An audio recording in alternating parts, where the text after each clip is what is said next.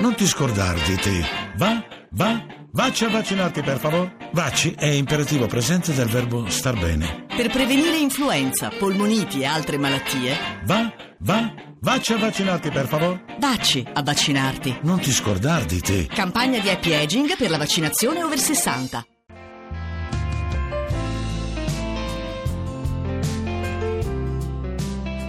Lo sapevate che esiste anche un nostro greco quotidiano? Sapevatelo.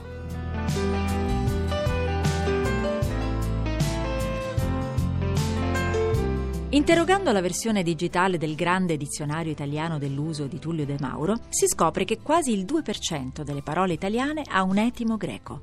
Di queste, 34 appartengono alla ristretta cerchia che comprende il lessico fondamentale di alto uso e di alta disponibilità, quello legato appunto alla lingua corrente. Tra le altre, atmosfera, autonomia, categoria, entusiasmo, fase, magari, sintomo, tifo.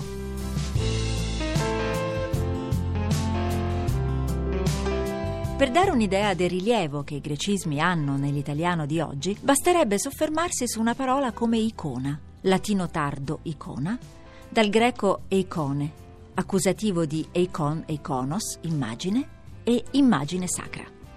Usata fin dalla seconda metà del Cinquecento per indicare dipinti su tavola a soggetto religioso, la parola ha conosciuto una nuova fortuna nel tardo Novecento. Dapprima nell'ambito tecnico della semiologia, un segno iconico è quello che presenta similitudini con l'oggetto che indica. Poi in ambito mediatico, col diffondersi di icona nel senso di figura rappresentativa di un periodo o di una generazione. Infine in ambito informatico. Dal 1984 l'icona è anche e soprattutto l'immagine stilizzata che corrisponde a una determinata funzione del nostro PC.